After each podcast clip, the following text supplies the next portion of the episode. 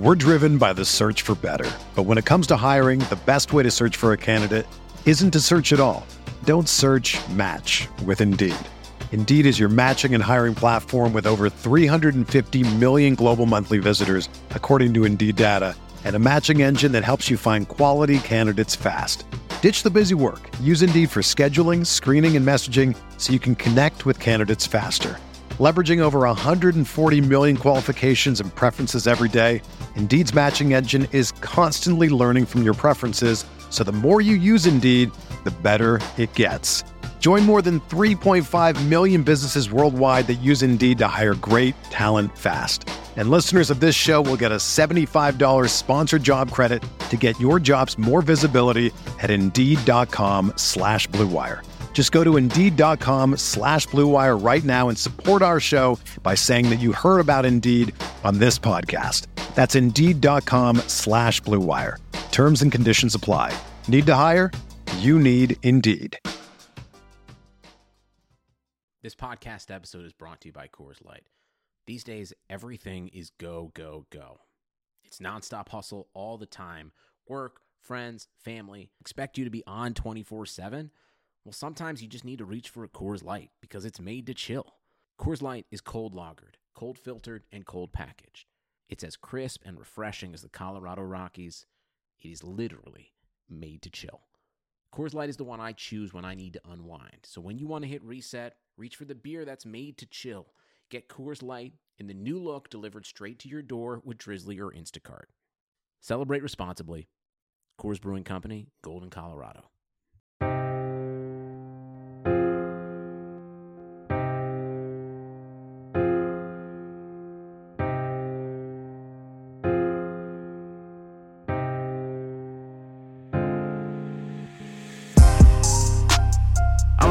For respect in my city. I'm working hard for respect. Yeah. You think you got it, I got it for real. You think you got what I got? Uh. This one for those they forget in my city. This one for those they forget. Yeah. This dog off the leash and it's ready to kill. Ah, yes. What's good, everybody, and welcome back to another episode of Veterans Minimum. It's the preview show, NFC, AFC title games this weekend. My guy A Double L E N in the building. Falcons up. New head coach. New GM. New era. Let's go. We got uh, Arthur Smith, the as my boy Chuck would say, the real life King of the Hill character. You just look at Arthur Smith; he looks like someone just popped out of a bar on King of the Hill. And then Terry Fontenot coming back from the Saints, who uh, said his son's favorite player is Julio Jones. So people thinking that Julio might get traded, I don't know. Uh, can't disrupt the kids. Yeah, you can't. You can't. You got to keep the kids happy, especially when you're at a new place right now. And we'll, we'll get into that in a little bit. But man, uh, we were talking a little bit before we started recording, and I have a little bit of a, I guess, a promo or a rant that I need to get off my chest. And um, how long have you been doing podcasts? Well, I'm not gonna say consistently. Consistently, it was from 2013 to 2017. Stepped away for a bit. Uh, st- still did appearances here and there, but not till 2019 I started doing it consistently again. Yeah, between like coming on here and then some of the other stuff Yeah, you were doing. exactly. Yeah. Well, you know the the the app Clubhouse, right? I think. I, I sent you Yeah, an yeah, invite. I got yeah. in. Man, it's a great platform. It showcases a lot of things, but I think there is a big mistake that is being done in the world of podcasting. From several conversations that I've heard, whether on Clubhouse, whether on meetings and interactions with different companies, and even ones that I've had with people that have reached out to me. There's over 1.5 million podcasts on Apple right now. That's only Apple, bro. Like Rogan isn't on Apple anymore. He's a Spotify, Spotify. exclusive. Um, why am I blanking on the rapper's name? Who's the rapper that had the podcast? Joe Budden. Joe Budden was a Spotify Yeah. exclu- exclusive only. People are starting podcasts every single day, and immediately they want to make money, and I think that's a mistake. That's why people get discouraged. That's why people stop their shows. You know, of the 1.5 million podcasts on Apple, Allen, over 400,000 of them haven't done more than 20 shows. Man. So you're talking about like huge number. that's what is that? Give or take 30%, 40% ish, Yeah. right? So why does that happen? Because they go into this thing and immediately they think that they're going to start making money. I listen to some of these conversations, whether it's on Clubhouse and again some of the meetings that I have, and it's just like, man, you know, I don't. I want to get to a point, Alan, with the show where we can have conversations and we can reach a bigger audience, right? Like ultimately, that's the big goal. Right. But it's to also not mislead people because that can't be your approach when you're doing a podcast, unless, unless, and as it was funny because as we were having this conversation, you literally said what I tweeted out about being signed to a big network or a company. Right. You have something that's backing you fully. That you're getting, you know, weekly promotion. You got sponsors. You know, once you get that structure, you, know, you kind of all then you have to really worry about is just content and just booking guests. You don't, you don't have to worry about the whole marketing side of it because people underestimate how big the marketing side of this is. Yeah, and yo, I want them to look at us Right. as the example. Right. Like, dude, even when I started doing VM in 2015, and then I had my own podcast on my like I had a wrestling podcast at Jerks, I had Degeneration Bets. And bro, even when we started VM and the fan base was brought in from Joe, who had like influence and had mm-hmm. his own thing, the numbers weren't the same as the ones that he was doing on his brand because he was established and he already had mm-hmm. his thing going on. Right. So even if you have influence, even if you have pull, that don't mean that those numbers are gonna cross over, mm-hmm. right? Like we didn't make any money until about 2018, and that's three years later, bro. And to be honest with you, that was because we started a Patreon page. So we technically weren't making money salary compensation wise. It was all donations from fans. And yeah, you got incentives, you got extra shit and all that. Like so there was a little bit of an exchange. It was an equal exchange. We gave you some extra shit, you got you gave us some money, right? But bro, we didn't make a single dollar uh, uh, off of that. And it was hard to market it then because sports is such a oversaturated market. And it's like you have to be willing to build it from the ground up. So when I hear people come in to some of those clubhouses or if I, I hear people who I'm I'm sitting in meetings with some folks and it's like, man, you're giving out wrong information. You know what I mean? Like even even with VM, bro, we're, we're with Blue Wire, and now it's a part of a company, and I don't have that worry about getting ads and all that shit. And it's like, yeah, they're backing me, and they're fucking amazing. Just re upped with them for another uh, for another year. But it's like when you're an independent, bro, you gotta be patient with it. You gotta take your time. It's not gonna happen overnight. Right. Like I got lucky where I had the Patreon when the show split up, and I had the Patreon, so there was some money coming in to buy some cameras, buy some mics and shit and lights, and then Blue Wire came in a little bit after. Mm. So it's like, oh, you, it's going back to what you said about a company or a network backing you. Yeah. People understand it's a huge process. It's not just a matter of, oh, we're to do three, four episodes, immediately blow up. It's like, no, you have to be able to attract an audience. You got to give people a reason why they should invest 45 minutes, hour and a half, however long it may be, why they should do that. Uh, whatever type of topic you're hitting on, whatever sorts of content you're putting out. I just don't think that's what they understand. It's like it takes a lot of process. You can't just get on a mic and speak for 45 minutes and expect, you know, everyone to just absolutely adore your work. It's like no, it's it's a build up process. You actually have to strategically plan everything before actually going through with it. So I can understand your frustration and you because you just you just think with all the resources out there, people should be more informed. They shouldn't be delusional. And what you're seeing based on this conversation, there's a lot of delusion. a lot of delusion, a lot of misleading information, a lot of trying to scam people into uh, podcasting 101 starter kits and shit like that, and then you're paying them a fee. When's the book coming out? Podcasting for Dummies. Shit, we should start writing on that one. But dude, I have no. I, I've been I've been blessed enough to have interactions with influencers and with some athletes. Uh-huh. Like after I finish recording with them, and they'll ask about the podcasting space and whatnot. Mm-hmm. And you know, I don't I don't think too high of myself, right? Like I, I I'm a, everyone's their own harshest critic Absolutely. right? Like everyone's overcritical of themselves, but you know, I, I've had people reach out to me and they're like, "Man, you got to stop thinking the way you do because like you have over you have thousands of episodes recording. Like this is your octagon. This is mm-hmm. your domain. And the reason why I bring that up, man, is because you have no idea how many athletes, influencers star podcasts. I've interacted with them, and they get offended when they hear my numbers because I don't have hundreds of thousands of followers. Mm-hmm. But it's like it's no different from when you're working out, bro. Like if you go to the gym once every two weeks, you ain't gonna get no results. No. It's like you really gotta fucking buckle down and mm-hmm. go to work. And I don't I don't get mad at them because they just don't know. You know what I mean? Like they don't mm-hmm. know the whole process. And They're uneducated. They're uneducated. we live we live in this era now where like the follower count is everything. But from people that I spoke to, they're impressed with how well the show does, and my following isn't bigger. Mm-hmm. It's like it doesn't correlate. Mm-hmm. So I don't know how to justify that, but you know, it's just something where I think it's it's very misleading, man. And a lot of people have reached out to me about like podcasts and and advice and tips, and it's like, yo, bro, when I do a podcast, Alan, I mean, you know this. I've told you this all the time. I fucking love doing these. Mm-hmm. I look forward to you pulling up. I'm like, it's a conversation Alan and I would have. I mean, you came over on Saturday, Saturday, yeah. and we were just chilling. You were like, "Yo, I wish you had a camera on you when I was talking about Antonio Pierce." Oh, that play. just this one tackle, NFC Championship. So I just don't want to say it's one tackle. It was a huge play, game changing.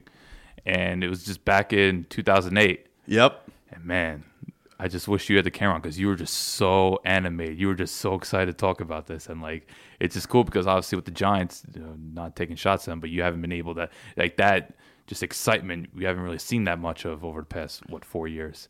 So to see you relive that and you just, you just had the breakdown perfectly there.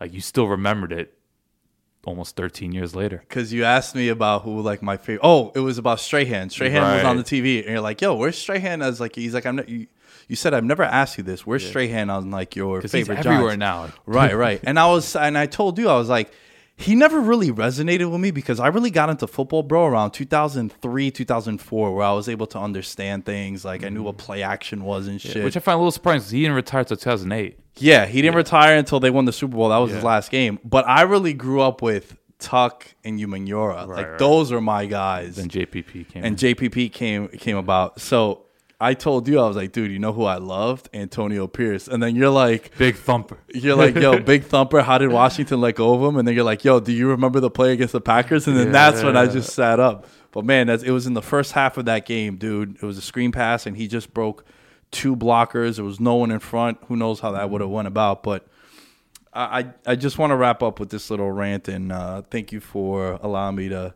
to to shoot from the hip, as the wrestlers would say. But I just think I just think it's not it's not cool, man.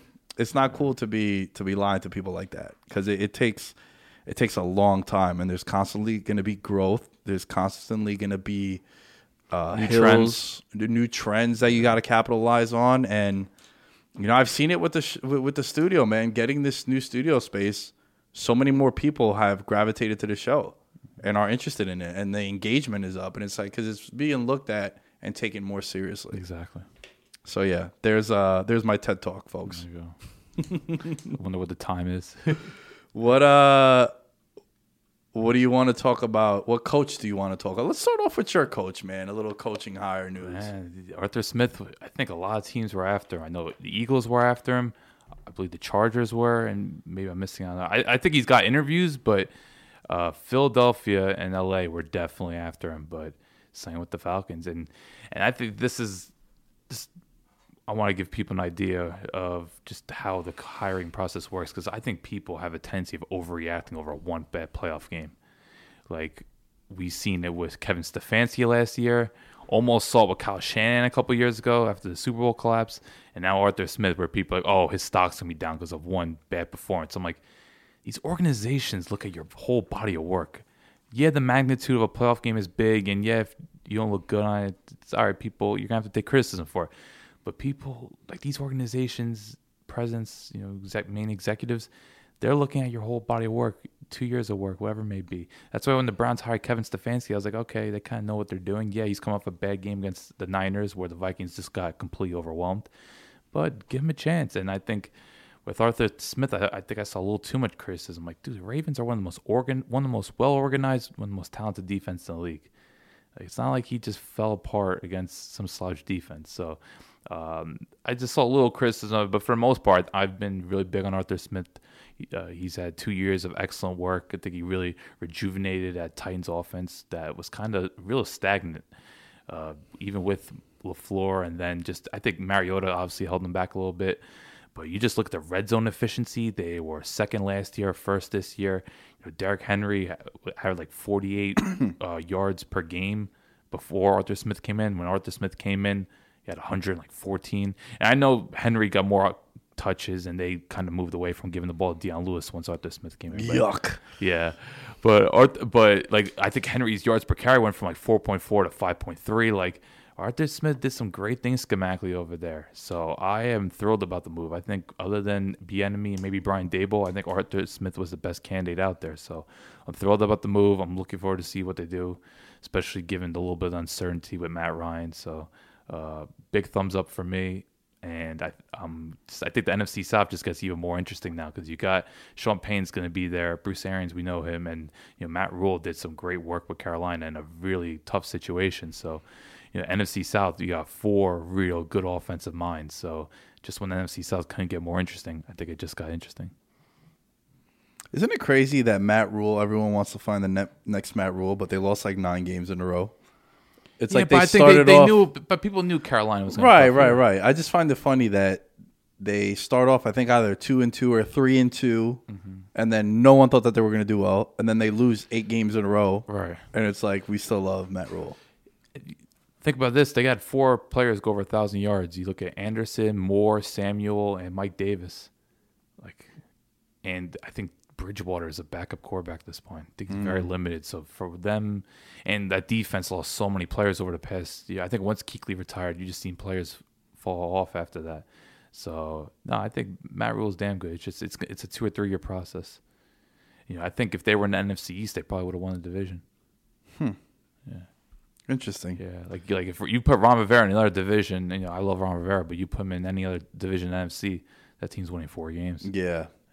Yeah, I was talking about that with Boss on Monday. Boss was back on the show, and we talked about the Giants and Joe Judge. It's like, mm-hmm. yo, in the end of the day, they won six games. Right. Like, it just so happened that they had a chance at the playoffs because, Right. like, there's still a lot of work to do. Yeah, they built respectability back, Right, which is right. what you wanted to see. Yeah. Let's talk about the other New York team, man. Robert Saleh. Let's talk about respectability. I think that's what is the whole criteria behind that hire. You know, I, I think they wanted someone that was of more of a CEO figure after the whole Gase debacle and Todd Bowles never really being that commanding presence. I think they really just wanted someone that was well respected and someone that is just kind of like a player's coach. And I haven't heard a bad word said about Robert Saleh. He was adored in San Francisco. So uh, I know there's questions about his scheme, like kind of being from that cover three, where I think a lot of offense corners have figured them out. But you know, I think there's enough to be encouraged about. And I just think the Jets are in a position, kind of like the Giants last year, where they just need to build credibility back because that franchise has been damaged for quite some time. Yeah, you know, it, it's a pretty good spot to be in if you're Robert Saleh. Like, you got a lot of draft capital. You have a, a GM who consensus people like. Forward thinking, at, Jamal Adams trade, he, Right, he, yeah. got a lot of love after that. Adams Yeah. trade, I feel as if Saleh is an amazing coordinator slash Robin. I don't know.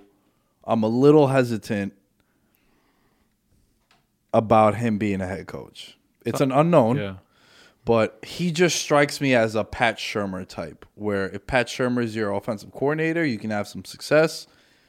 I don't know if if I had to make a bet, I think the Jets get a new head coach in three years. Damn. Poor Jeff fans, like Poor again, fans, yeah, yeah. again. Now, look, things things might change if they land Watson, if they get the quarterback right, then that all goes out the window if you hit on that. But I'm talking about right right now, with all things considered and what we know, I would just you know pump the brakes a little bit on that one. Though he, though I do, I, I want to say this: Is it crazy to say that he did a better job this year coaching the defense than last year? No, last year they were the best defense. I know, but if you factor in the f- the, idea that they had like nine guys on IR and Yeah, and they they were decent defensively, but I thought last year they just took It was over special. games. Yeah, you're they right. took over. You look at the playoffs, Minnesota, Green Bay. Yeah, they ran over them, but they also harassed those QBs. bro, and even Kansas City, they kind of kept them in check, man. I it thought, it just was, so I thought it was. Mahomes' worst game, at least that I've fully watched. You know, Kansas City fans might pick out some random game, but for me, high profile wise, Mahomes' worst game was at that Super Bowl. okay, Jaguars get Urban Meyer. I'm skeptical. That I don't watch a lot of college, but I've not heard too many good things. The one thing I will say is everywhere this guy goes, there is like some fuckery around him. Jacksonville have all the places. Well, think about it. He he's he's back close by to where he was with the Gators. No, Yeah, it's close. uh, relatively. Um, yo, when he used to be at Florida, bro. If you look at the cast of characters that he had, this is one of my stronger takes that I had. And, and one of my buddies went to Florida, and he's like, "Yo, you're right. It a lot of the fuckery was covered up because Tebow was there." And he was such a godlike figure, like legit, like Mm-hmm. Yeah, he treated was, him like yeah, a god, right? Won the Heisman and all that, and just like you know, in the South, they were very religious and shit. And they had the Pouncey brothers, Riley Cooper, Oh, Percy Harvin. ooh. They had Janoris Jenkins, who had transferred out. They had uh, people stealing laptops. They had sexual assault cases. They had domestic violence. They had like a lot of shit, but no one cared because they were winning twelve games a year, Right. and Tebow was there to be the the band aid on that huge ass wound. He was a big band aid. Massive. No, he was uh he was like saran wrap, bro. That's what he was. So look, I don't know what to make of this. Um I think it came out of nowhere. it was mad random. Like you've heard about um Lincoln Riley from Oklahoma. He Oklahoma. was the big one last year. You've heard about like always those rumors of like Saban, but he ain't going anywhere. But not so much for the Jaguars Right. job. Just eventually, eventually, like a dude from college going to Brian Kelly at Notre Dame is a is a hot name that comes up. But man, Urban Meyer, like, mm, cool, I guess. I look at Jacksonville and Detroit as the most questionable hires. Like you see Eric Bieniemy, Brian Daboll, to me were two of the best candidates out there, and the fact that neither of them have head coaching jobs, you know, at least not yet, is pretty shocking to me. Like to me, the Detroit it's hard to review. Like I don't know anything about Dan Campbell. I think I remember him in Man 2002. Yo, wasn't Dan Campbell that like? I remember him being a blocking tight end for hmm. like the Cardinals or something.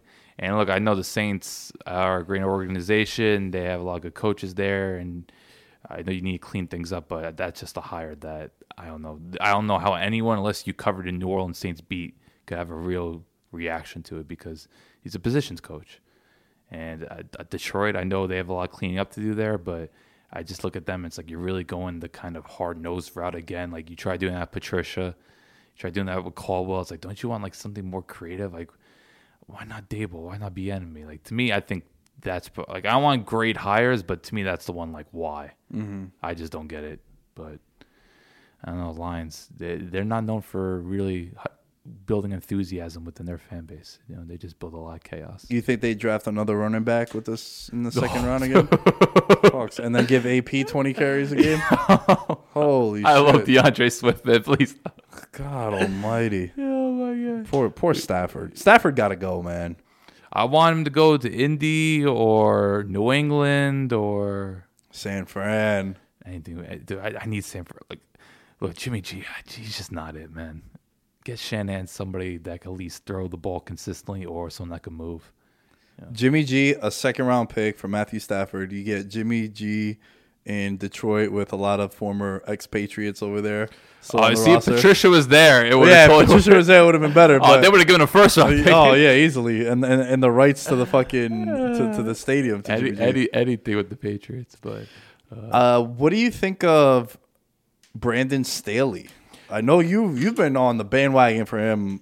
i I'm think still one of the first surprised. people. Yeah, I'm still surprised given that no one knew who he was six months ago, unless Hmm. you knew the Rams or covered the Rams.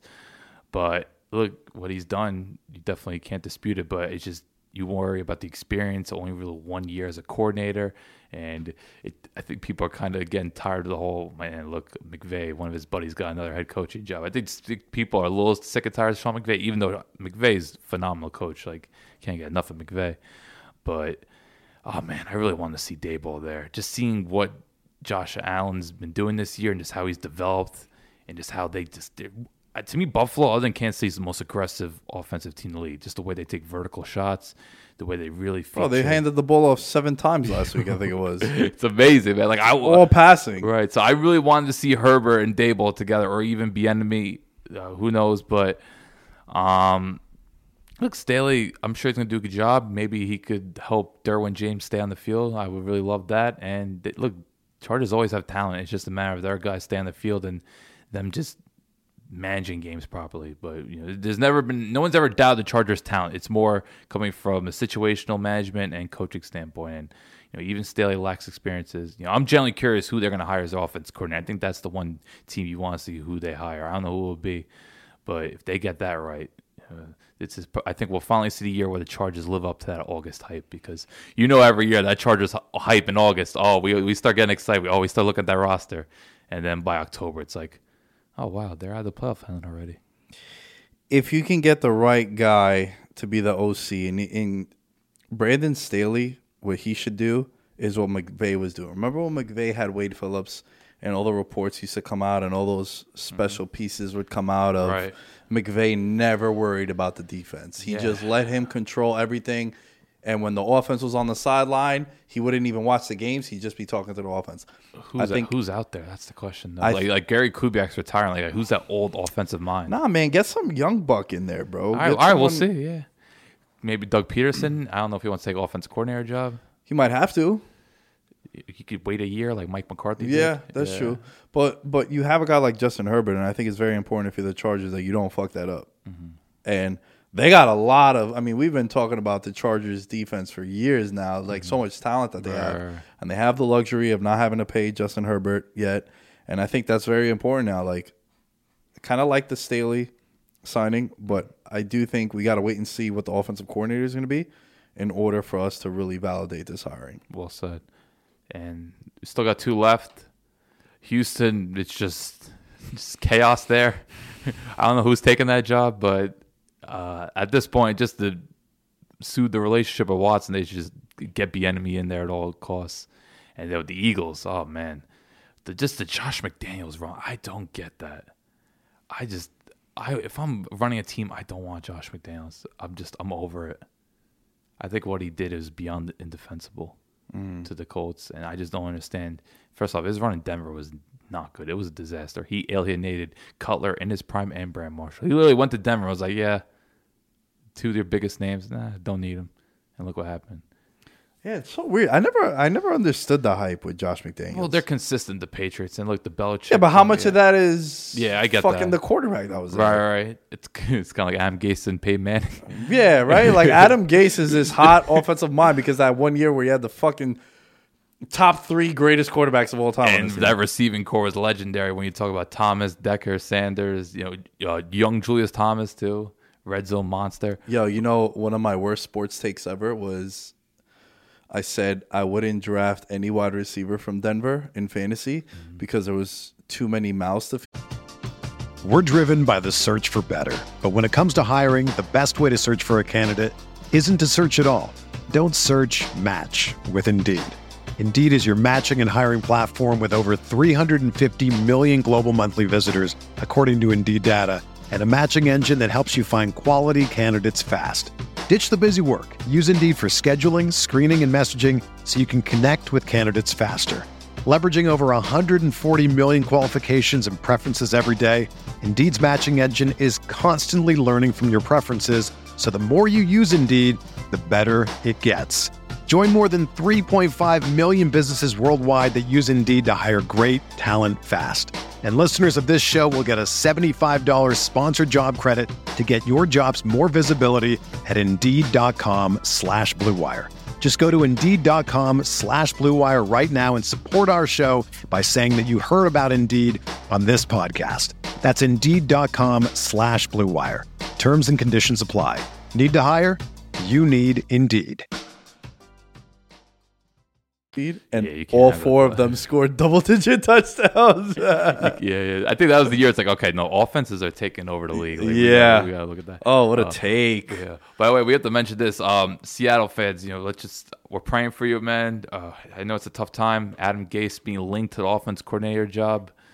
I just, oh, if, if, if I had, if if if I had a favorite team that was rooting, you know, if I had a favorite team that was interested in Adam Gase, I would be very alarmed. Not to mention, you got Jamal Adams there, who I'm sure is in Cabo right now, seeing that tweet and just uh, his head's in the sand or something. Because oh man, if Adam Gase gets an offensive coordinator job after this year, like I have no hope for anything.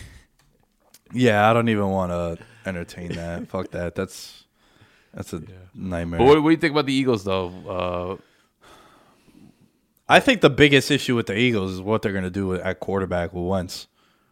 I think that's the biggest thing. That's uh, the biggest weight on that franchise. I Right wonder if they're scaring teams away by saying they think Wentz could be uh, revived because I think people are like I read this article salute to uh, Jeff McLane at the Philadelphia Inquirer, great piece, uh, just of just the destruction of Philadelphia, and it just Wentz came out of that the worst. A lot of sources said Wentz does not take criticism well. He made a lot of excuses, kind of just when it came to like missing wide receivers, he would just talk about the pass rush was affecting him or he couldn't see.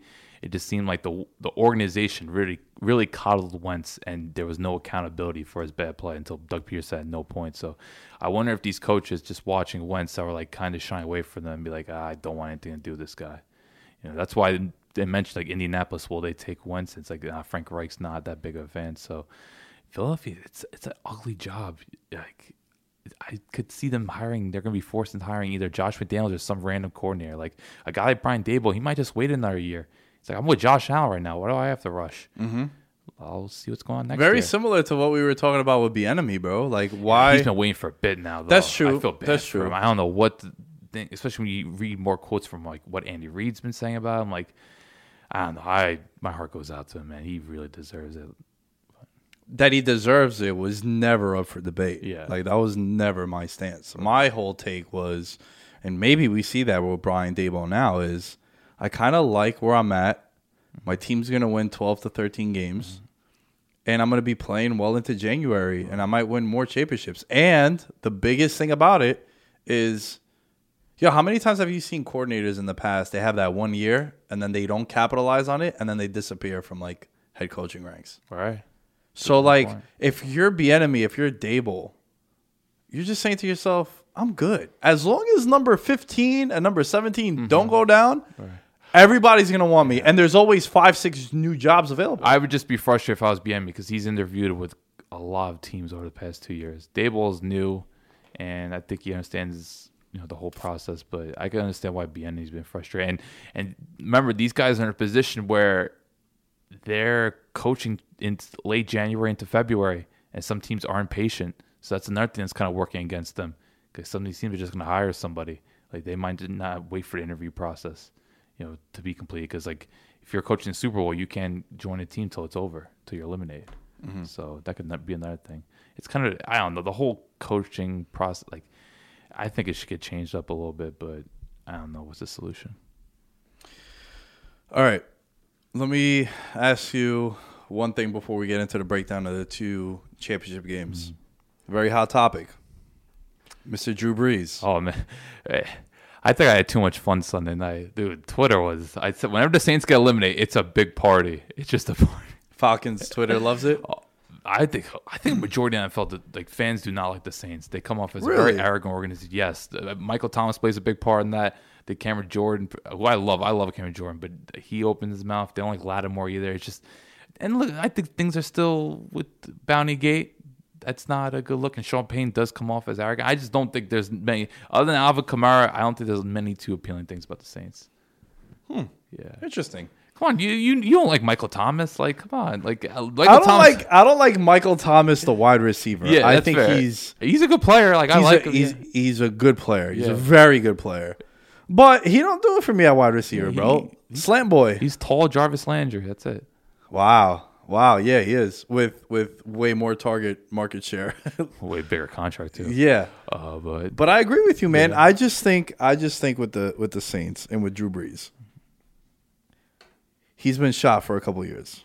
I've been saying this since like 2018. I, I would say like the latter part of 2018. Like I remember there was a game on Monday night against Carolina. Carolina was like on a five game losing streak. I thought the Saints were gonna win like 38 to seven, and they won like 13 to eight nine or something. Like it was an ugly game. And like the second half of the year, I was like, ooh, Brees. Like I don't know if it age is getting to him, but he does not look good. And then the playoffs, like he didn't play that great against Philly. Was fortunate to go through, and then the Rams game, like I thought he was a big reason why they didn't beat the Rams. All right, the refs screwed him over, but it's like that offense didn't perform well. And then last year he got injured, still wasn't great. And then this year, I think it just you see it like he can't push the ball downfield at all. And if he tries throwing the ball downfield, it's more like more likely than not it's gonna get picked off. Yeah, he just his entire game has become sort of Alex Smith checkdowns, and I just think that he hasn't been a good quarterback for. I think he's been living off the fact that his name is Drew Brees. Mm-hmm. He's an iconic quarterback. We're not debating that. Like I think both things could be true. I think you can be one of the greatest quarterbacks of all time, and you could be shot for the last three years. Mm-hmm. And I think all signs point to him not coming back. Another report came out right before the game with Jay Glazer that it was at least going to be his last game in the Superdome. But I just think that if you're the Saints man, you can't run it back with him. No. You can't. You've gone all in the last couple of years. Remember, if you go back, they got that lineman that they traded up for. Remember they gave up the first round pick? Was it Cesar Ruiz or Erik McCoy? no. it Oh, was Marcus Davenport. Davenport. Yeah, it was Davenport. And Yeah. now, like, you got some guys are, whose contracts are coming up Yeah, and they're about cap to. situations, The cap situation is rough. So I just think you've seen the last of Brees, man. And honestly, it's not surprising. And it's hard, right? When you're the. I forgot what coach said it. It was an NBA coach who said that the hardest thing that you could do in sports is coaching the superstar that is no longer a superstar. And that's what you got with Drew Brees. Mm-hmm. Yeah, I thought it was just very reminiscent of Peyton Manning to 2015. Only difference is Peyton Manning had a historic defense. The Saints had a very good defense. Yeah. Yeah. They also have way better weapons than Denver. That's true. Collectively, Right. I think definitely. It's just Peyton more. couldn't hit him. Like Peyton was legit shot. Yeah. like, it was bad. That's a good comparison. Yeah, but look, salute to Brees. I still think Brees. I know he went out bad, but and I don't. I obviously think he should retire, but you know he wasn't a total liability. Like one thing I appreciate about Drew Brees his entire career is just how good he is at feeling out pressure.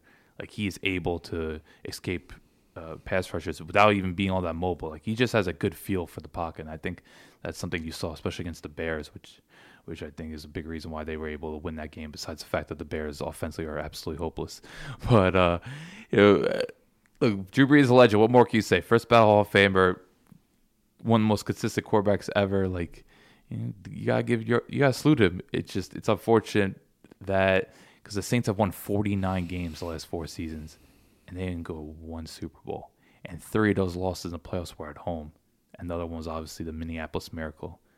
So like you can't even blame the cold weather for them getting eliminated. Like they've lost all and pretty much all of them have either been the most spectacular ways possible or where they just kind of fell apart themselves. Like they compl- like they were co- pretty competitive first three quarters, and then once the breeze hit, the pressure was on him, you saw it. Like that one to Devin White was just atrocious. Yeah. I don't know what he was seeing. And then he tried forcing the cook on the out and up. It's just man, it, it, You don't got the arm to do that, bro. You can't be trying that. Yeah, it was unfortunate to see that happen to him. Yeah. But uh, Saints 2021, you saw it right there, that 50 yard bomb. You J-Mo, know- you- baby. You, you know it, man. I want to see. I want to see Sean. I just want to see what. Like, all right, all right, he botched it with Bruce Arians, but I want to see Sean Payton just try to put something together with him. See what's one year. What could he do with Jameis Winston? I just think it would be the funnest experiment. Yeah, that would be hysterical.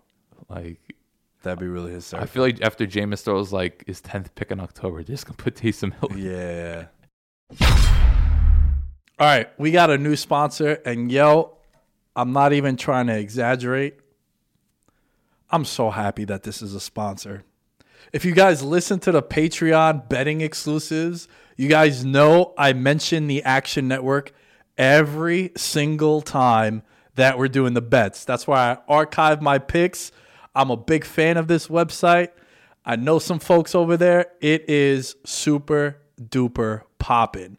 And I love it. And that wasn't part of the ad read. So hopefully I don't get in trouble. I just want you guys to know that this shit is so fire. And I use it all the time. The members of the Patreon can vouch that we reference it. It archives all our picks, the whole nine. So listen up, folks.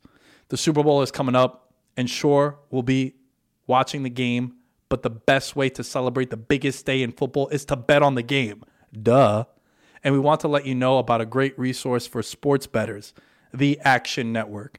The Action Network is where sports fans go bet smarter and experience real financial gains. In fact, their Action Network app was recently named the best app in sports betting. And with an Action Network Pro subscription, you can unlock the very best of the app. When you sign up for an Action Network Pro subscription, you number one can access the Pro Report, which includes expert projections for every game across all the professional leagues. You can see money and bet percentages on every single game so you can see what teams professional gamblers are betting on and who the Joes are on. You can take advantage of the pro systems which match winning historical betting trends with the latest games and lines. And you can track every bet you make and get alerts in real time. That's what I use so we can always reference like, yo, how good was my record in 2018, 19, and then this past season? You know what I'm saying? So if you're looking to bet smarter, an Action Network Pro subscription is the best way to get started. For a limited time, our listeners can receive 50% off an annual pro subscription. Just go to actionnetwork.com now and receive a 50% off annual subscription when you use the code VM, baby. Custom code, brother, brother.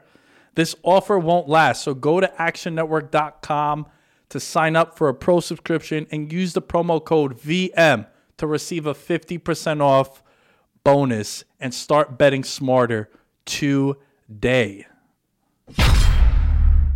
All right, we're back.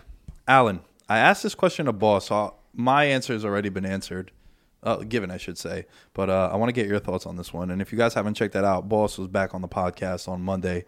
Go and uh, it was good. It was good. A lot of UFC talk too. But um, I asked him this question, and I want your thoughts. From a storyline, media day, two week build up perspective, which is the most appealing Super Bowl matchup of the four for you? Packers Chiefs without hesitation. Really? Yeah, I don't think it's close. I know there could be buzz with Bucks Chiefs because Mahomes Brady. You know, that it'll be a rematch too, in a game where Tyreek Hill I thought was about to break the single game receiving yards record. He just went ballistic in that game. He had 200 But- yards in the first quarter. Well, I just think look, the two best quarterbacks this year have been Rodgers and Mahomes. I think it would be just cool to see Rodgers back there. You know, it's kind of a big redemption story considering people are writing him off. You know, just the Packers look to be in like a weird spot as an organization, and you know the Chiefs. Everyone knows them; they're the most explosive offense in the league, high powered. You know all the superlatives you can mention. I think Packers Chiefs is just the ultimate matchup of offenses you want to watch. And look, Buffalo's super entertaining, and Tampa has the star power, but nothing comes close to Green Bay, Kansas City for me. so I said, I said Bills, Bucks. All right, that's that's out there. for the single reason being Buffalo's hype. They get to the Super Bowl. They finally win the division. No longer got to play Brady. And then who's waiting for them at the big dance? Tom fucking Brady. That's a, that's a good storyline. That'd be fire. yeah, I could see Vince writing something like that. That would be a Vince one. Uh, let's talk about the NFC title game. We got the Bucks and the Packers. I have a hot take. You know what the best draft pick in the first round in 2020 was? Oh, okay, I know where you're going with this. Jordan- Oh, it, it should be Tristan Wirfs technically. Uh, it could be the best right tackle in the league right now. Yeah, it could be, but it's Yeah. not. It's Jordan Love. Okay, whatever. Jordan Love going over there lit a fucking fire up Rodgers' asshole, and he's just been on fire, man. I wish just them drafting Chase Claypool and Michael Pittman Jr. could have just helped lit him up, Yep. like just give him another weapon. So, because you were talking about this on Saturday, like imagine if Aaron Rodgers had another receiver not named Davante Adams that could catch the ball consistently. Bro, I, I, I swear from watching them, and I, and I text Taryn, shout to Taryn, he should have had 60 touchdowns this year. If anyone could catch the ball, that wasn't Adams. Oh, so many, and even even on uh, that opening drive, he says catch the damn ball when they settle for a field goal against the Rams. Guys can't catch the ball over there besides Adams. Wish they invested in receiver. I keep saying that. They did, and Devin Funchess, which, oh boy, I, Devin Funchess probably would have added like six drops. Oh yeah, he would have added to that total without a doubt. Dude, what do you think about this matchup, man? Because I think it's very interesting. Because if I'm the Packers, I'm a little worried about this offense coming into Lambeau. Because first of all, you have a quarterback who is built in the the cold. Like the cold is not going to affect Brady. He knows the cold. He's one of the greatest cold weather quarterbacks. On top of him being the greatest quarterback of all time, but that defense in Green Bay, man, I think is a little suspect. They could get after him with the pass rush, but yeah, the secondary outside of Jaire Alexander and Adrian Amos, there's holes there. We know we talk about Kevin King. Kevin King gets targeted quite a bit, and Tampa Bay, even without Antonio Brown, they have more than the firepower. How one of the biggest plays last weekend, I thought, individual, just in terms of how impressive it was. Brady's back shoulder to Tyler Johnson at third down. Yeah, Like Aikman lost it, but I think everyone watched it had to lose their minds. It was such an impressive catch, and Tyler Johnson has shown flashes this year. It's just that receiver depth chart is crazy because obviously we know about Godwin Evans and Scotty Miller has a good rapport with Brady, but Tyler Johnson, if he gets opportunities, he could make plays. And I'm still waiting for that Gronk moment. Like Gronk literally has one catch in two games in the playoffs. Like at some point, you know Gronk's gonna pop up, whether it's in a red zone or down the seam. Like Gronk's got to do something. So yeah, there's definitely a lot to be concerned about. But if there's one thing I'm encouraged about with Green Bay is their front four looks nasty, and I think they could pose a serious threat. You know, they they have this sub package where they put Za'Darius Smith inside, they'll put Rashan Gary as edge rusher, and then on the other side you have uh, Kenny Clark on the inside, and then Preston Smith. So you got both Smiths. But then you have Kenny Clark, the big nose tackle, and then there's Rashan Gary, who has been a huge revelation for them. I think that front four, even though Tampa Bay has like three All Pros on the offense line, like like both trench, both sides of the trenches, I think there's so many good matches in this game. And because Green Bay quietly, I know Aaron Rodgers, Aaron Rodgers, Aaron Donald was injured last week, he clearly was ineffective, but that Green Bay O line did serious work on the Rams. So I think when you look at the trenches in this game, I know it's not the most appealing thing out there, but there's a lot of good stuff there, and I think it's very even where both teams could do serious damage. Isn't it crazy that for years we wanted a Pats Bucks super uh Packs Pats Packers Super Bowl, Right, the twelves, and now you get in the NFC title game. Right, because it kind of should have happened when 2010, 2011 season when Rodgers had that crazy run, and but fortunately Rex Ryan got the Pats that one time. Well, that and then the year after it should have happened too. The Pats were the one seed, and then the, the Giants got the Giants. Damn, try to tell them, man. They want to listen. Uh, and then I think there's been a couple of times too. Maybe um, what was the year when um obviously Brandon Bostick a non-side? I think yeah, 'cause- that was 2014. and New England made it. They played the Seahawks. So it should have been Patriots Packers if the onslaught went right. So yeah, we or even even with the Falcons, right? Didn't you guys you guys beat them in the NFC title game? that game? was over by the third quarter though. Yeah, you're right, you're right. I'm talking about games where they They had a chance. opportunity, Yeah, yeah, yeah. So no, you're right. We kind of missed out on that. Hey, we're getting it now. First time the NFC title game for Rodgers is in Lambeau. Huge something moment for something him. you pointed out, Yeah. which I love. Um, first one in his career. Yo, 0 3 in his last three conference championship games is Mr. Rodgers. So it's Seattle, Atlanta, and San Fran. Mm-hmm. I feel like he's on the receiving end of. uh, to me, the Atlanta and San Fran games, I don't know how you could blame Rodgers because those de- those defense just got torched. Yeah. you talk about San Fran on the ground. They ran for what 240 yards, and that amazing Falcons offense with you know, Ryan Julio Shannon. Like I don't, I don't think Rodgers had much of a chance in those two games. The Seattle and then the Seattle game was just just the most ridiculous thing imaginable. Do you know how turned on I was on that first that drag route to Julio in that game? Oh my god! And I saw you tweeting about it. You're like, "How dare anyone say that Michael Thomas is the best receiver in that Sunday division?" night, someone should took my phone away. I was getting a little too excited, but um, Mount St. Julio I, erupted. I, I think yeah, this game phenomenal matchup in so many different ways. I'm curious about how both these teams try to run the ball because I think Fournette has been a huge surprise. Uh, first off, oh, I, I think the way they use him is a surprise. Like Yeah, he's, he's James been- White, basically, yeah, right? Pretty much. crazy. And Fournette has terrible hands, but look, I think especially against New Orleans, like Brady was struggling to throw outside numbers, and New Orleans has a top secondary. Like they got players that could cover. So I'm interested to see maybe now you could hit Evans and Godwin if AB's healthy, like to get them involved because I think New Orleans has a better defense than Green Bay. I don't think there's much debate on that. But look, Fournette, he's making things happen. He's seeing holes. He's got a couple spin moves. And Ron Jones also made some things happen. And I think the one thing you notice with Green Bay teams could run on them. You know, the Rams had a huge amount of success. Other teams have had success. So uh, who knows? Maybe they'll have more of a balanced attack. I know we all talk about Brady and these receivers, but I think Bruce Arians definitely has somewhat of a commitment to the run.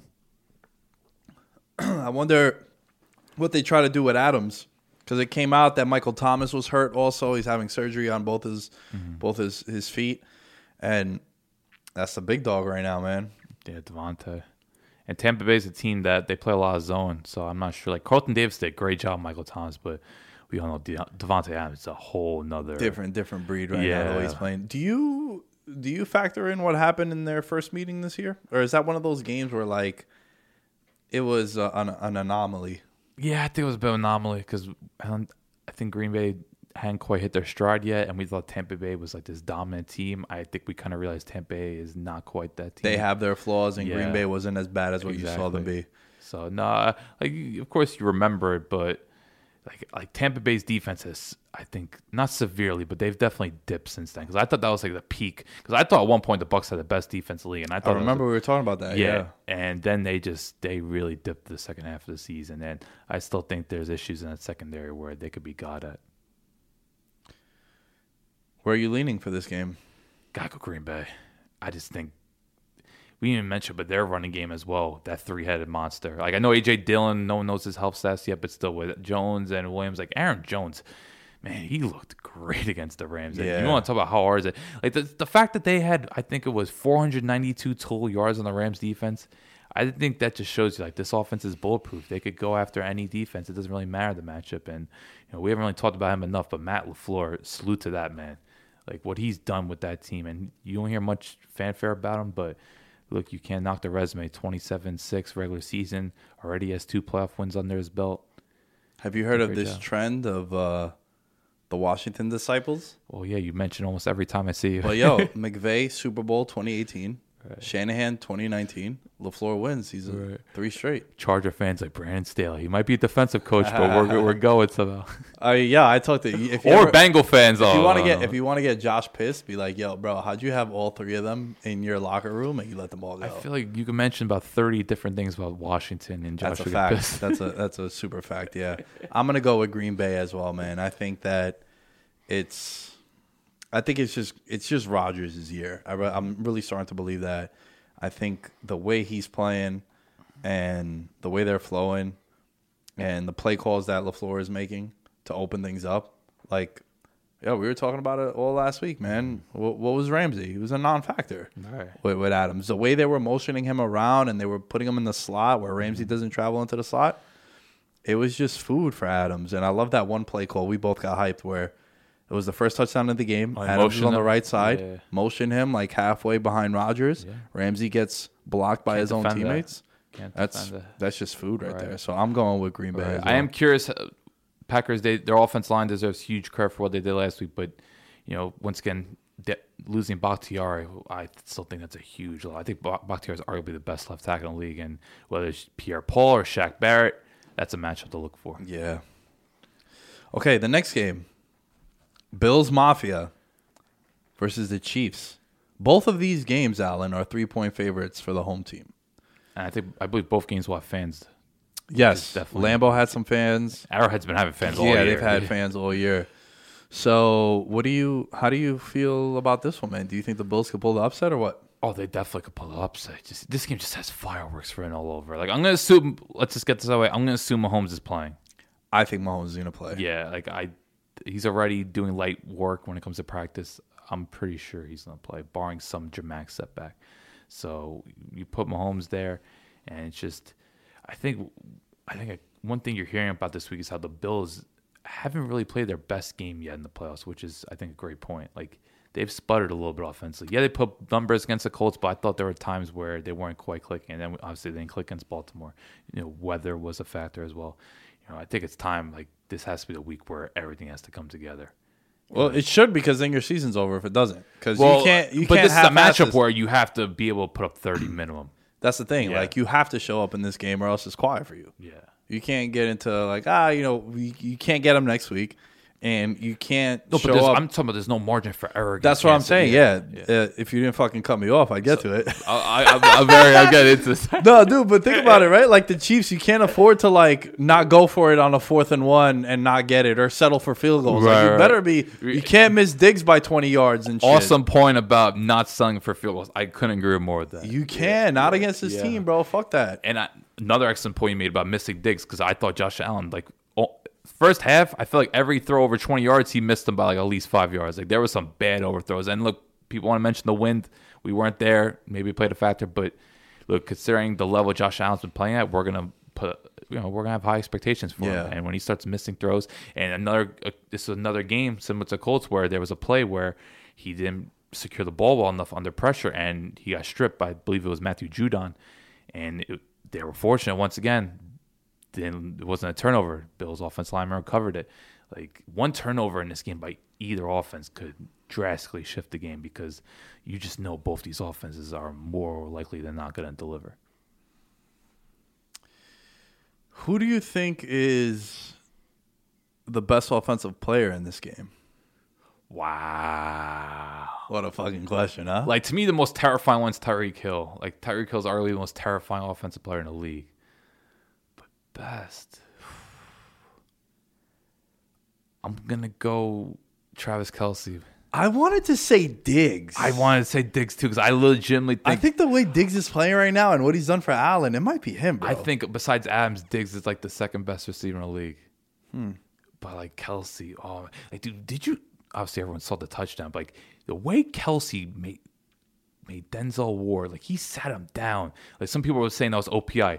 Kelce never used his hands Nah, there. not at It all. was just a clean whip route. That's and just- just the way Kelce moves, 6'5", 250, he's just. I don't think there's ever been a better route runner at the time position. Like what he does is scary. Like, I just think he's such a phenomenal player. But look, you can make a strong case for Hill. You can obviously make a huge case for Diggs, but I'm gonna slightly lean Kelce. Maybe it plays in the factor of him being the best player at his position. Like True. I wholeheartedly believe that. I think he's. I would put him over Kittle, but you know, is there really a wrong answer here? no, there Yeah. isn't. There isn't. It's like one of those things where like Well, What's your case for Diggs? Though? I want to hear. Well, I think I, w- I was making it in passing how what he means to Allen, how well he's played this year, career year, and just the way he commands attention, just like the other guys do as well. And I think the reason ultimately why I give the slight edge to Diggs is because he don't have a Kelce or a Hill Great point. opposite of him. Yeah. We're like, look, Kelce and Hill Kelce's the number one tight end at his position. Mm-hmm. Hill is the number four wide receiver, probably five, top five, yeah. right? So it's like, all right, we we we got to worry about Kelce, but we can't forget about Hill, and then the other way around. Where like with Diggs, I think Diggs is more might be more valuable to this offense. Oh, there's no no doubt about that. And I think what's great about Diggs is just he is consistently productive. Even last week when the offense wasn't flowing, he still had over 100 yards. Like he was still very active in that game, whether it was Peters or Humphrey covering him. Like Diggs was doing his thing, and I think we've always looked at Diggs like a top 10 talent. But I didn't think he could be this good. Like he is like first class, elite, whatever you want to phrase it as. Like he is just just there's no containing him. Like he's gonna get his yards because he's just such a good route runner. He has such a good feel for space. Like he's exceptional player. I think he has one of the best hands in the league as well. Mm-hmm. Like complete package as a wide receiver. Okay, so let me let me ask you this one before we wrap up this this breakdown. Which defense do you think shows up? Because I think both defenses uh, not exposed, but they could be had. oh, they could definitely be had. You can drive on them. like I think Buffalo's the more balanced one, but Kansas City has the more game changers. Yeah. You look at you look at Chris Jones, Tyrann Mathieu, Frank Clark. Clark. Yeah. Um, I think um, Even Sneed, bro. Yeah, I Sneed was gonna some mention him. plays. Probably the best those like blitz- rookie corner. Yeah, when he comes off blitzes, uh, you see him past few games make an impact there. And you know Sorensen, the random white safety that just makes Yo, a player. he gets to- targeted all the I- time. yeah, yeah, because where else are you gonna throw? Also, like it's crazy. but And he's then you- always yo, he's a ball hawk. He's always around the ball. Like I, I, I like watching in the him. Shout him. playoffs, particularly in the playoffs, he sta- he stands out. Yeah. But uh, I think Buffalo's a more balanced defense, but Kansas City has those players like like just the interception by Tyrann Mathieu. Like he just couldn't have read Baker's eyes better, and Mm. just the way he broke on the ball is perfect. Like he's completely revived his career because I thought he looked done in Houston. I was like, oh man, I think the injuries have caught up to him. And since coming to Kansas City, Mathieu's looked like one of the best complete defensive players in the league. I'm not sure where you're going with this game, Oh, I'm, I gotta go Kansas City. Kansas City. I just that offense. Like, how can you pick against them right now? You know, this would be the time where I wish we had Dom and we had the, the proper setup and we could play that one Bills fan on the TV over here. Go Buffalo! Just going. I'm going with the Bills, bro. I'm going with the Bills. Here's a good question: What team runs the ball more? Wow. What's the over under on handoffs? Ten and a half combined? Yeah, I, I, I was. Excluding the quarterbacks, because you know the quarterbacks. Oh, Josh Allen's getting like five keepers or Yeah, yeah, power yeah. sweeps. Uh, I, I would. I don't know if he's gonna play, but I would love to see Edwards Helaire out there. I think Edwards Helaire is a very good talent. It's unfortunate he's been out for various stages of the second half of the season, but I think if Edwards Helaire plays, he could be a huge game changer. Yeah. No, I agree with you. Because they're not really getting much else at running back. Like Bell is just he's Done. Yeah. he's done, man. Yeah, you can't take a year off, bro. Yeah. Can't take a year off. I think you're you- very passionate about Le'Veon Bell. I Like, whenever you mention that, like you, Bro, get, I love Le'Veon Bell. I was a fan of his coming out of Michigan State. I remember I texted my buddy Nick from Rochester, and I texted Danny because they're both Steeler fans. Mm-hmm. I'm like, yo, this dude, I'm telling you, he's a fucking problem. Like, he's nice. yeah. And then, you know, it got to a point in in Pittsburgh where you know both parties were were fucked up to each other, right? Like they didn't want to pay Bell. Uh-huh. Right, right. But then for you to elect to sit out a year. Which ultimately you lost money because you didn't get franchise, right? Like you could have got franchise, so you could lost play like, what 13 million. I think it was 13 or 14, g- give or take. And then you sit out, out a year, you go to a situation where you kind of knew you were drawing dead. you just knew. Like, you couldn't look at that situation. That was 100% a money grab. He was trying to make up for the lost year. Right. And he just hasn't been the same since he's left Pittsburgh. One final note I mentioned, I wonder if Tre'Davious White's gonna shadow Tyreek Hill. I think that would, I, I don't think he shadows. I think it's kind of like Jaire Alexander, where he just stays at the left corner position and just whoever's there. But you know, that could be something to watch for. But I have to go Kansas City. I just think that offense, you know what you're getting with them. And while Buffalo, their powerhouse in itself, um, they've, they've sputtered a little bit. And I just think in a shootout, how can you go against Mahomes? But it's gonna be a phenomenal game. To me, this is the best game. That's Like, why I have it on later, too. yeah, as cool as Green Bay, Tampa Bay is, I think those teams are little, they have their flaws in there. I think Kansas City, Buffalo, like this is kind of like in a way a Super Bowl. Yeah. I'm going to go with Bills Packers Super Bowl. Wow, Yeah. damn. That's a hard pick, though. That's one thousand percent a hard pick. If I had to invest money, I would go Chiefs I Packers. love it, man. Old just school. because I, I felt that way since like week nine. So because because I think that you could. It sounds crazy, but I think there's some similarities with Josh Allen and, and Aaron Rodgers. Hmm. Just the way like they're, I don't know, I think like their throwing motion, their fearlessness, like just the way Josh Allen just flicks some of his throws, like like like that touchdown Rodgers threw the Lazard, like that play action, like once he snaps it, it's like oh he's got him, like he Yeah. just like yeah, I was like, man. But oh, this is to be, like we were talking about this on Saturday. If these matchups happen, which they did, like everything materialized perfectly. Like to me, this is the best conference championship matchups in a long time.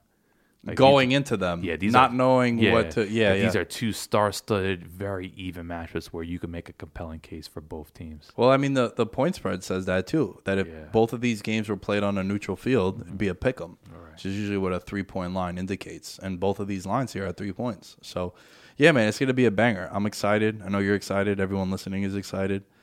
It's gonna be fun. Um, before we wrap up, speaking of the Super Bowl, uh, I launched. I mentioned it on the last podcast. I'll mention it here. You'll be hearing it until we fill this up. Doing a Super Bowl box for the show. Twenty five dollars a box.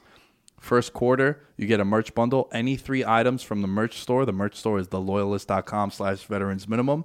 It's about a hundred to hundred twenty five dollar value, give or take. You could pick any three items that you want. Price does not matter. Halftime, two hundred fifty dollars. Third quarter, you can get any five items from the merch store.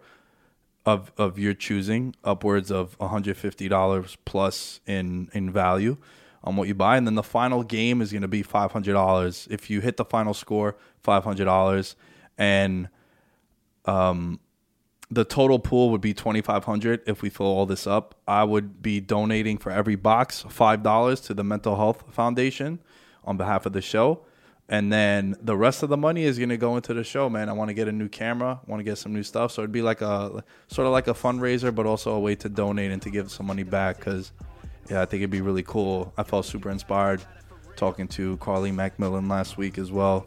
And uh, yeah, man, just DM us, DM us at Veterans Minimum at the Lamb Show, and we'll get you set up. We got about three weeks to fill this up, so hopefully we could bang this out. I already got about 10 boxes filled up which is pretty cool for members of the Patreon and some people in the Discord. So, yeah, that's that. Alan, where can they find you? Alan underscore Stirk. That's A W L E N underscore S T R K.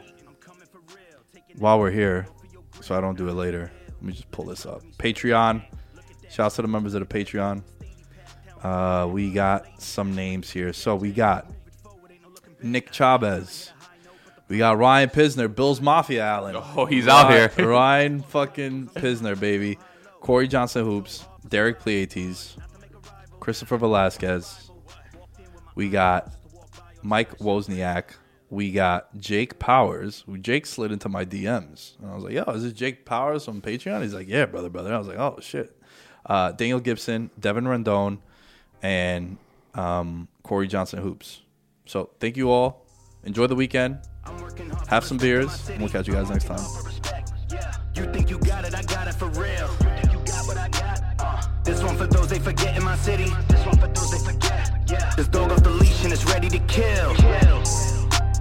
You think you got it, I got it for real. You think you got what I got? Uh. You think you got it, I got it for real. You think you got what I got? Uh. This one for those they forget in my city. This one This dog off the leash and it's ready to kill. kill. Homie, go finish your meal. I'm coming for real. Taking that food right off of your grill. You too ill. Can't let a drop of me spill. Clogging the lane, I'm feeling the strain. I'm here for the spot to be filled. Not to be cocky, but all of you watching while I'm in the cut paying property bills.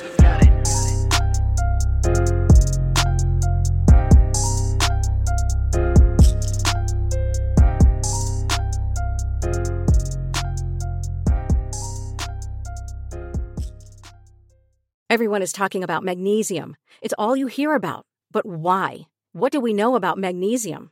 Well, magnesium is the number one mineral that 75% of Americans are deficient in. If you are a woman over 35, magnesium will help you rediscover balance, energy, and vitality. Magnesium supports more than 300 enzymatic reactions in your body, including those involved in hormonal balance.